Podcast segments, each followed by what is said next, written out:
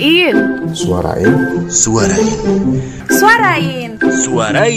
Suarain. Suarain. Suarain. Suarain. Suarain. Suarain.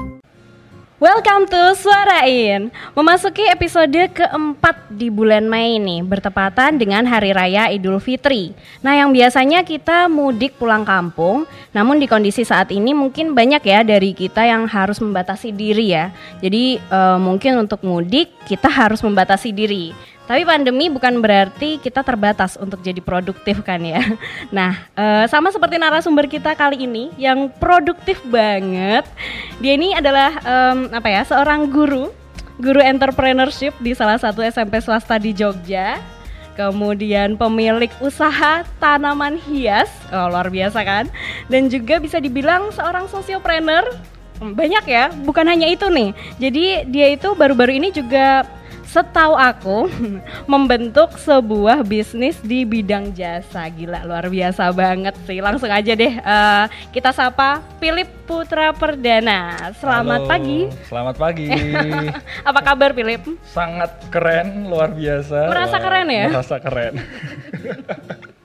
bener nggak tadi yang udah aku sebutin semuanya bener, bener. ada yang kurang nggak yang kurang cuma mereknya aja sih. oh eh kita nggak di endorse oh nggak di endorse. Oke oke oke. Iya jadi bener sih emang emang sibuknya segitunya. Tapi kalau dibacain jadi berasa aku sibuk banget ya. Karena ngerasanya sebenarnya nggak sesibuk itu sih. oh iya Tapi kalau dibacain kayak sibuk masih bisa ditambahin ya enggak sih. Terima kasih nggak usah ditambahin. Thank you. Oke, nah dari semua kesibukan yang udah aku sebutin, mungkin ada yang belum aku tahu gitu ya. Tapi dari semuanya itu mana yang paling kamu cintai? Oke, mana yang paling dicintai itu yang jelas susah dipilih ya, karena semuanya kan dikerjakan karena cinta. Oh gitu. Tapi kalau harus milih banget sih sebenarnya yang Limitless Learning Center atau LLC itu yang aku paling paling apa ya getol buat kerjain lah istilahnya gitu. Apa sih Limitless Learning Center? Mungkin eh, yang dengerin kita banyak yang belum tahu nih, itu tuh apa gitu. Kemudian gimana kok bisa ada, kok bisa hadir di dunia ini? Wah, itu cerita yang sebenarnya amat sangat panjang. Coba kita singkat ya ini ya. Apa itu? Oke, so uh, LLC itu uh, kepanjangannya Limitless Learning Center.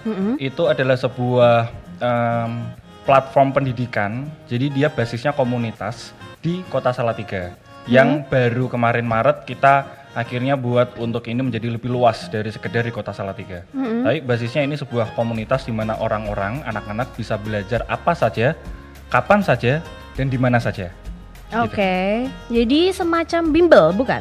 semacam bimbel. Tapi kalau kita sebut bimbel tuh kan kesannya kayak kuno banget ya. Oh gitu bimbel ya? itu kan kayak paling nanti cuma belajar apa fisika matematika. Tapi kalau di LLC eh, kita bisa belajar hal-hal yang benar-benar apa saja. Jadi kayak kita belajar soal em, menulis kita belajar soal bahasa bahasanya itu juga banyak kayak ada bahasa Inggris bahasa Prancis bahasa Jerman bahasa Mandarin Portugis Wow. jadi kayak em, kita bener-bener memfasilitasi kamu bisa ngajar apa silahkan ngajar di LLC gitu. Oh, jadi oke. bukan kita bukan kita kasih pilihan kita cuman ada pelajaran ini nih enggak tapi kita kita eh, balik tanya sama orang yang mau ngajar kamu mau ngajar apa gitu kamu rindu buat bagiin apa nah itu yang kita fasilitasi Oh oke, jadi pengajarnya ini dari mana sebenarnya? Kamu Pengajarnya- ngundang orang Perancis, kamu ngundang orang Portugis gitu? I- yes Serius? Iya, yang orang Portugis iya. Oh. Jadi emang emang kita untuk yang bahasa Portugis itu emang kita dari teman-teman dari Brazil. Jadi mereka eh, waktu itu ketemu di Salatiga, terus em, itu ada satu tim gitu. Jadi mereka Salatiga kan ada sekolah internasional. Nah mereka ada di sekolah internasional itu. Em, terus kita kerjasama lah sama mereka, terus mereka mau volunteering untuk ngajar bahasa Portugis. Tapi Oke. kalau kalau pengajar-pengajar yang lain itu dari teman-teman eh, di SMA, SMK dan di universitas. Kebanyakan di UKSW karena kan di Salatiga kan eh, univnya kan UKSW. Sa- eh, apa hampir salah satu hampir satu-satunya ya cuma cuma empat doang di UKSW eh di Salatiga.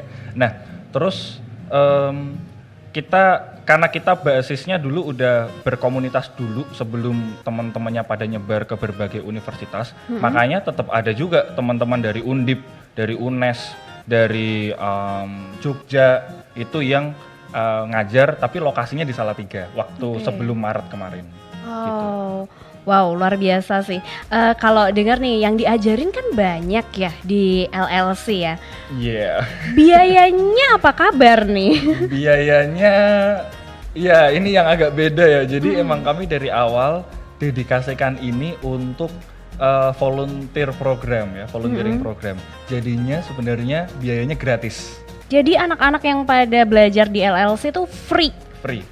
Bener-bener Iya, free. bener-bener free. Mereka Wow. bisa belajar uh, keyboard secara free, gitar, drum, vokal, bahasa-bahasa itu tadi, matematika, Hmm. fisika, event sejarah itu dengan free gitu. Jadi Oke. emang emang kita nggak ada uh, apa bundling biaya tertentu. Cuman ada segmen-segmen Hmm. yang baru kemarin Maret juga rilis itu uh, yang dibuat berbayar. Tapi basically semuanya settingannya adalah gratis.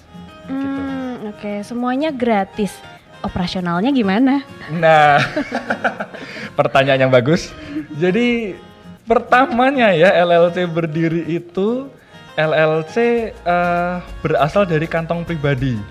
Jadi Kantong pribadi kamu. Ah, kantong pribadi kami. Kami, Oke. Jadi kita punya kebiasaan tuh kalau kita biasa jajan tuh kita kita eh, kita kumpul kayak gini ya di di meja eh, kita pesan terus kita taruh uangnya di tengah. Kamu punya uang berapa?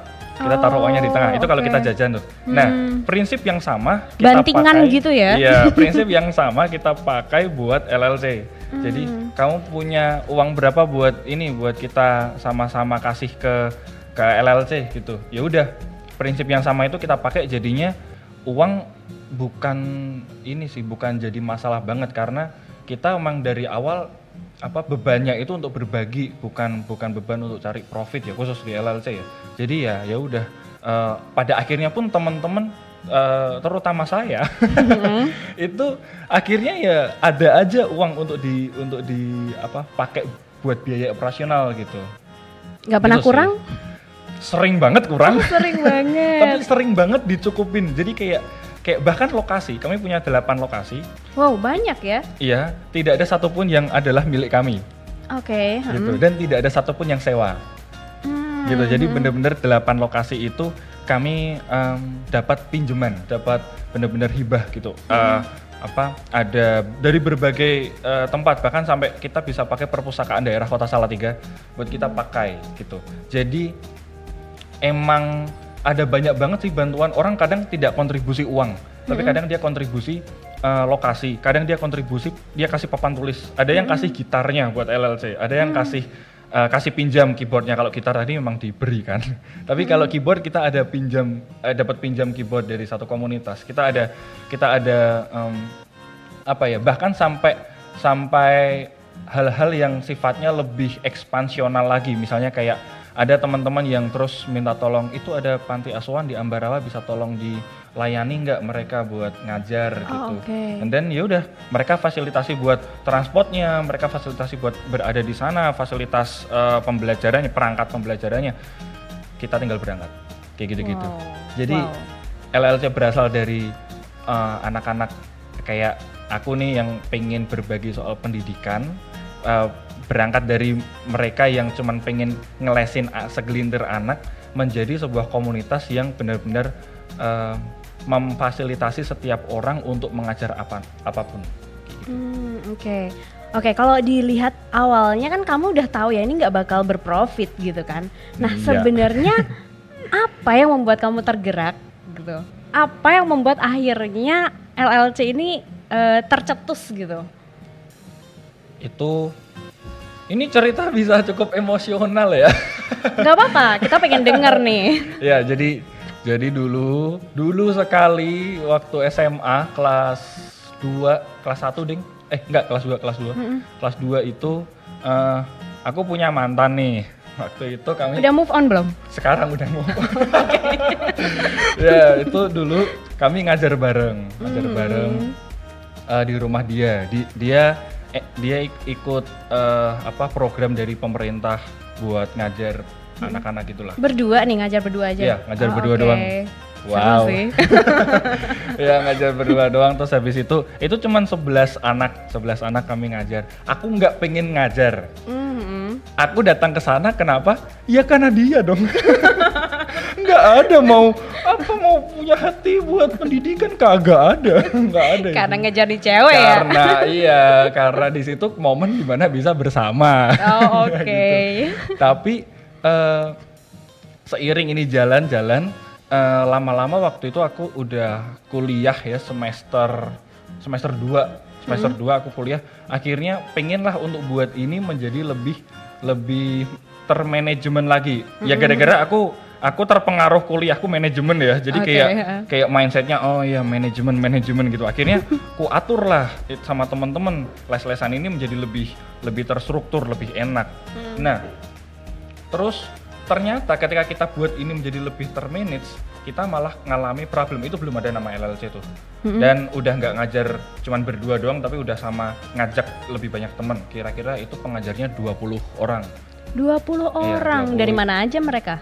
Itu mereka dari UKSW kebanyakan terus dari SMA ada banyak dari SMA negeri SMA swasta di Salatiga eh, kita ajakin anak-anaknya buat join Oh, oke. gitu. terus habis itu eh, ketika ini jalan terstruktur ternyata berat. Karena terstruktur kan berarti ada banyak yang harus di manage ya. Ada Administrasi lokasi ada ya. administrasi ada form pendaftaran dan lain. Kita sebelumnya waktu cuman ngajar segelintir anak itu nggak ada nggak ada administrasi nggak ada harus pencatatan jadwal aja. Pokoknya kita seminggu sekali ketemu semua mapel diajarin. Tapi waktu kita manage kita akhirnya bikin setiap mapel itu tuh eh apa ya setiap mapel itu tuh bener-bener ada guru spesialnya di sana. Jadi nggak satu orang ngajar semua mapel tapi mapel mat ada yang ngajarin fisika ada yang ngajarin kayak gitu. Segitunya kalian manage ya Ah, gitu. Padahal ini nggak bisa dibilang nggak berbayar gitu. Iya. Nah, apa yang bikin kamu Nah. benar-benar akhirnya ketika kita ngelakuin itu kan itu fail fail itu. Bulan Juni 2016 kita kita eh, bilang program ini fail. Akhirnya kita vakumin nah eh, kenapa fail? Karena ya itu animonya eh, berkurang terus kacau manajemennya segala macam kacau. Akhirnya di situ aku sih aku ngerenung eh, yang pertama kenapa fail? Terus yang kedua pendidikan itu emang sebuah panggilan atau cuman coba-coba aja sih? Akhirnya apa jawabannya? akhirnya jawabannya adalah ya pendidikan itu panggilan gitu loh Pendi- Buat bagiku, kamu buat aku, pribadi. buat aku pendidikan itu panggilan.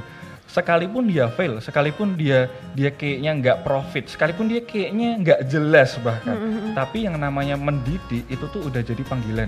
Ya udah sih kalau kayak gitu kan aku bisa apa gitu loh. Udah Oke. dari apa namanya apa itu bahasa kerennya? Pokoknya ngelihat diri sendiri lah ngelihat diri sendiri terus kayak kayak introspeksi gitu nemu bahwa iya pendidikan itu panggilanku. Aku nggak bisa lari dari pendidikan. Kayaknya ini kalaupun vakum lama-lama ntar ujung-ujungnya aku bakal coba-coba coba-coba cari-cari hal-hal yang mirip sama les-lesan ini gitu. Mirip sama pendidikan. Makanya terus ya udah bulan Januari 2017 ngajakin teman-teman yang lain untuk yuk kita ini apa eh, mulai dengan satu platform baru. Namanya Limitless Learning Center. Kita bikin brandingnya dan kita kita eh, sama-sama di situ tuh dedikasiin bahwa kita ngelakuin ini karena ini sebuah panggilan Sebelumnya namanya apa? Di tahun berapa sebelumnya itu? eh, sebelumnya nggak ada namanya kan cuman ngajar-ngajar doang terus 2016 itu namanya Big Learning Center Oke, itu Gitu. tahun 2016, ya. 2016. Baru 2017 istilahnya kalian reborn gitu ya. Mm-mm. Kayak Iya, baru. jadi kita Oke. bikin bikin platformnya baru tuh di Januari. Oke, wow, panjang juga ya Panjang ceritanya. juga, itu udah summary paling ringkas. Karena di dalamnya ntar ada ini ada intrik ini ini wah, yang ya pasti. gitu. Mm-mm.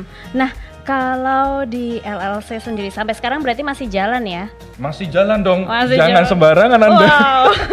Ini masih jalan ini. Oke, eh, ini bisa disebut ini nggak sih berarti eh, dari LLC yang udah kamu bikin, eh, bolehlah aku sebut kamu seorang sociopreneur karena kamu nggak dapat profit dari situ, gitu ya? Boleh sih, baru juga tahu istilah ini belum lama. Belum lama ya, ternyata gue sociopreneur ya. Eh, gitu. eh, ternyata gitu.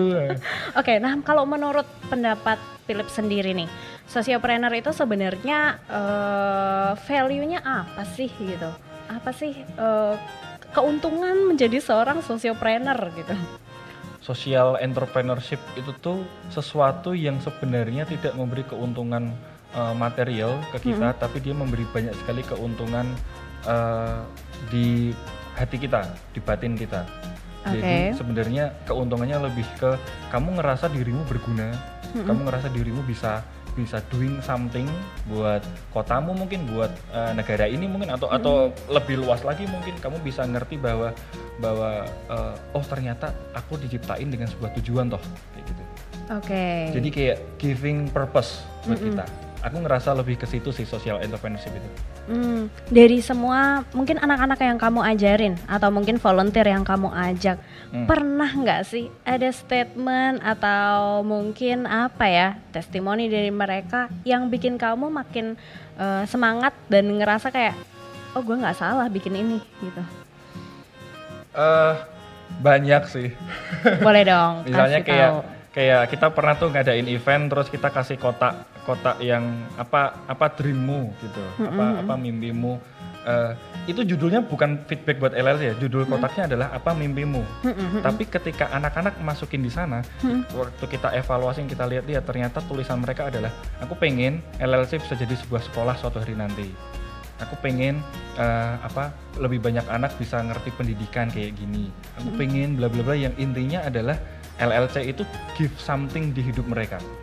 Karena LLC give something di hidup mereka, dreams mereka ketika ngerti ada kotak kayak gitu ternyata lebih banyak soal em, apa cita-cita mereka buat LLC itu sendiri. Gitu. Jadi kayak waktu aku ngeliat itu, oh ternyata anak-anak ini ngerti dapet apa value yang yang LLC coba bagiin. Nah, ya udah dari situ kayak kita ngerasa bener LLC itu harus dikerjain karena kalau LLC nggak dikerjain nggak ada lagi platform yang bisa membuat anak-anak bisa kasih testimoni kayak gini. Oke oke. Dan ini sampai saat ini masih di Salatiga ya? Sekarang udah nggak di Salatiga Oh, di mana? Jadi kalau sekarang LLC eh, bisa ada bisa ada di berbagai tempat karena dia online juga, nggak Oh, cuma oh, onsite. Dia juga kasih pembelajarannya online. Habis itu eh, dia juga ada di setiap agen-agen di kota-kota. Jadi kita Hmm. punya agen di di kota eh, Jakarta, kita punya agen di Blora. Nah nanti anak-anak itu bisa les di tempat tersebut, eh, baik online maupun onsite. Habis itu fasilitas buat mereka belajar bisa dikirim ke satu lokasi tersebut dan mereka bisa dapat em, apa ya vibe-nya LLC tanpa mereka harus ada di Salatiga. Oh, udah nasional ya berarti ya? Kind of mau nyebut nasional tuh kayak kayaknya Gede banget gede gitu. banget gitu, tapi ya Tapi kita nggak pernah tahu ya kan Iya. nanti ke depan. Nah, eh, kalau aku secara pribadi nih, maksudnya ketika ngajar anak-anak seperti itu, yang dibayangin adalah kita nggak pernah tahu nih 10 tahun ke depan dia jadi apa, ya kan? Iya. Dan pasti ada rasa yang kayak kamu bilang tadi, keuntungannya mungkin bukan materi, tapi ada sesuatu di hati gitu ya, yang Iya. bikin kita puas. Kalau misalnya, eh ternyata itu dulu anak yang aku ajar loh, sekarang jadi presiden, itu kan luar biasa ya. Yes. Dulu aku pengen jadi sekretaris jenderal ASEAN. Oh Itu gitu. Cita-citaku dari Masih? da- sekarang enggak sih. dari kelas 5 SD sampai aku lulus SMA tuh aku pengen jadi sekretaris jenderal ASEAN. Sampai Hmm. waktu akhir SMA, waktu ada semacam diskusi gitu mau ujian nasional. Hmm. eh, dari sesi itu aku dapat kayak gini. Kenapa harus aku yang jadi sekjen ASEAN? Kenapa enggak didik orang, ngajarin orang sehingga dia yang jadi sekjen ASEAN, sehingga dia yang jadi leader di tempat-tempat yang lain. Kenapa harus aku sih yang nongol di depan jadi leader kan kagak penting banget rasanya kayak show off banget gitu loh. Oh, Oke. Terus ya udah sih dari situ dari situ itu salah satu juga yang yang mendorong untuk ya udah mendidik itu memang jauh lebih baik daripada kita tampil. Oke. Jadi yang gue tangkap di sini nih kayak eh, kita tahu dulu ya sebenarnya panggilannya yang mana Hmm. gitu ya. Iya. Aku yang jadi si tokohnya atau aku yang mendidik tokohnya gitu ya. Iya, di kasusku sialnya yang kedua. Bukan sial dong. Iya, kayak gitulah makanya. Tapi ternyata banyak teman-teman juga dari dari lulus LLC yang bikin aku semakin yakin juga adalah mereka lanjut kuliahnya di pendidikan. hmm, kebanyakan. Gitu. Iya, kebanyakan. Jadi mereka SMA-nya bisa IPA, IPS, bahasa macam-macam, SMK juga. Tapi mereka akhirnya waktu kuliah mereka ambilnya pendidikan. Oke. Dan udah banyak, udah berapa? 10 anak kali itu mereka bener-bener concern ke pendidikan. gitu. Mereka yang tidak ambil pendidikan tetap concern di pendidikan dengan cara mereka ngelesin. Sampai sekarang pun mereka masih jalan ngelesin anak-anak. Kayak Wow. gitu. Di tempat mereka masing-masing kayak di Jakarta, di di Jogja, kayak gitu. Oke, nah eh, nyambung soal sosiopreneur nih ya. Hmm. Eh, kalau misalnya mungkin yang dengerin kita saat ini gitu ya, eh, ngerasa eh iya, gue tuh punya hati yang sama loh sebenarnya. Tapi ada pikiran nih, ada kekhawatiran. Kalau jadi sosiopreneur, gue nggak dapet apa-apa gitu ya, nggak nggak bisa makan dong gitu kan. Nah, eh, menurut kamu cara jadi sosiopreneur tapi kamu tetap bisa melanjutkan hidup dengan layak. Eh, ini ada eh, mungkin trik, tips atau apa sih yang harus dibikin gitu?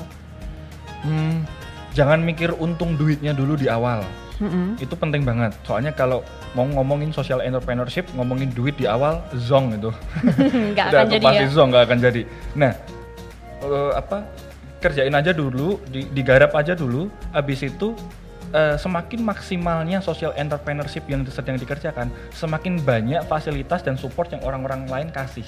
Kita tuh kayak magnet, sosial itu tuh kayak magnet yang Hmm. apa narik orang-orang untuk mereka kontribusi ke kita.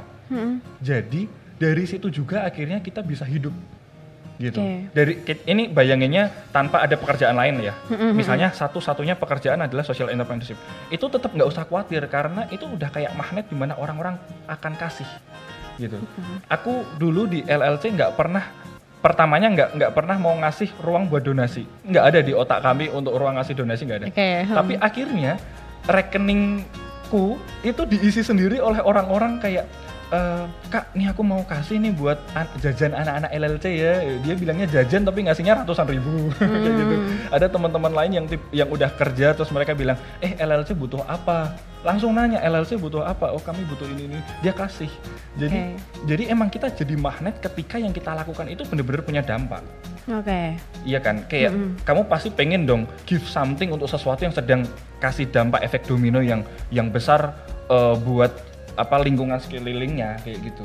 Makanya nggak usah khawatir sih karena semakin kamu ningkatin kualitas social entrepreneurshipmu, semakin orang-orang akan kontribusi bahkan sampai dana bukan hanya ke komunitasnya atau platformnya, tetapi ke, Ke orangnya kamu, ya. ke personalnya secara Walaupun khusus. motivasinya bukan itu dong Walaupun gitu ya. motivannya bukan itu, Hmm, gitu. oke. Itu itu kalau social entrepreneurship sendiri Mm, mm, mm. em, lebih lebih lanjut lagi kamu tentu saja bisa kayak prinsip nggak tahu kayaknya si eh, siapa Robert Kiyosaki kayaknya yang ngomong yang nggak bisa meja itu cuman satu kaki doang Betul. ya udah eh, dari social entrepreneurship mungkin kamu bisa belajar untuk untuk lakuin entrepreneurship mungkin Seperti yang kamu lakukan seperti ya. yang saya lakukan Oke, berarti eh, selain LLC kan tadi kamu juga aku sebutin nih punya eh, bisnis tanaman hias. Nah, itu salah satu juga ya yang Hmm. Salah bisa dibilang juga. kaki mejamu kaki gitu ya. meja iya dan nggak cuman itu ada ada social entrepreneurshipnya aja nggak cuman satu bidang tapi ada beberapa bidang kayak gitu dan itu menga, apa mendirect buat aku belajar halal yang lain juga yang ternyata juga bisa support ke hidupku gitu misalnya kayak lama-lama aku belajar soal tulis menulis nah jadi editor tuh lama-lama juga jadi sesuatu yang oh ternyata kita bisa hidup dari sini ya kayak gitu Oke, jadi sebenarnya sumbernya bisa dari mana-mana ya. Iya, Bisa karena kalau udah sekalinya di social entrepreneurship pasti belajar banyak hal Oke. gitu. Pasti belajar organisasi, pasti belajar buat em, ketemu orang, eh, negosiasi, pasti belajar juga buat eh, networking, pasti belajar juga buat eh, ngolah keuangannya secara secara mandiri juga kayak gitu sih. Pasti belajar banyak hal. Udah ilmunya udah dari situ semua. Oke. Nah, eh pesan nih sebelum kita tutup. Kalau Cepet ya, misalnya gila, Wah, cepet ya nagih ya. gila. Sebelum kita tutup nih, kalau ada orang yang pengen jadi entrepreneurship seperti tadi ya, kemudian eh, tadi Philip udah kasih nih tipsnya gitu ya, Hmm, kakinya jangan cuma satu gitu ya, kita bisa sambil jadi entrepreneur juga, mungkin sambil kerja juga bisa. Nah, Philip kan lakukan tiga-tiganya nih, sociopreneur, entrepreneur juga iya, pekerja juga iya, jadi guru juga iya gitu loh. Nah, eh, tipsnya apa sih bisa lakuin semuanya ini dalam waktu bersamaan? Ada dua kalimat yang Hmm. harus kita pahami dulu. Oke, Cintai yang kau kerjakan atau kerjakan yang kau cintai. oke, Nah, kalau kita bisa memposisikan masing-masing kalimat ini dengan tepat, kita bisa time management dengan lebih baik. Gitu. Karena eh, kalau udah ngerti nih bahwa ya udah ini resiko dari social entrepreneurship harus ada banyak konsultasi dengan orang-orang. Ya makanya berangkatlah dari mencintainya dulu bukan mengerjakannya dulu soalnya kalau nggak gitu ntar pasti terbeban buat kasih waktu tuh pasti terbeban tapi kalau lakuin sesuatu dari hati nggak ada beban-beban tuh rasanya kayak sesuatu yang malah dicari kan bukan Hmm. membebani gitu Oke. Berarti ini bisa dibilang kamu cinta nih sama semuanya ya? melakukannya dari cinta dulu. Nah, terus untuk kayak terus kita tahu harus berdiri di kaki meja yang, Yang lainnya mana? juga harus Hmm. ada nih. Nah, tapi kita nggak terlalu serak juga nih sama sa- nggak terlalu oke sama kerjaannya. Nah, itulah kapan ketika kita harus mencintai yang kita kerjakan. Jadi emang sudah ambil uh, resiko itu untuk menopang hal yang lainnya, ya sudah harus mencintainya itu. Time management akan muncul juga ketika kita akhirnya taruh hati kita di kerjaan kita kan ujung-ujungnya semuanya tuh anda lakukan itu dari hati atau kagak kan gitu. Iya benar. Wow.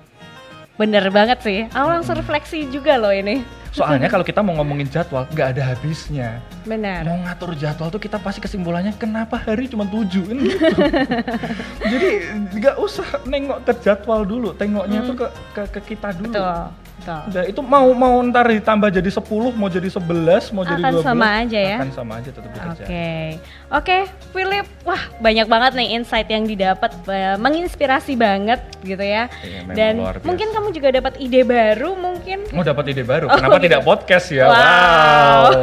Ini ide yang sangat bagus. Oke deh, oke thank you banget Philip buat Iya. waktunya. Eh, ada sesuatu yang mau kamu tambahkan mungkin? Em, mengutip ini aja quotes-nya Nelson Mandela. Hmm. Eh, pendidikan adalah senjata terbaik yang bisa digunakan untuk mengubah dunia ini. Oke, pendidikan adalah senjata terbaik untuk mengubah dunia ini. Oke, kalau gitu eh, podcast episode keempat ini kita sudahi dulu. Sampai jumpa di episode selanjutnya dari Suarain. Suarain. Suarain. Suarain. Suarain. Suarain. Suarain. Suarain. Suarain. Suarain. Suarain.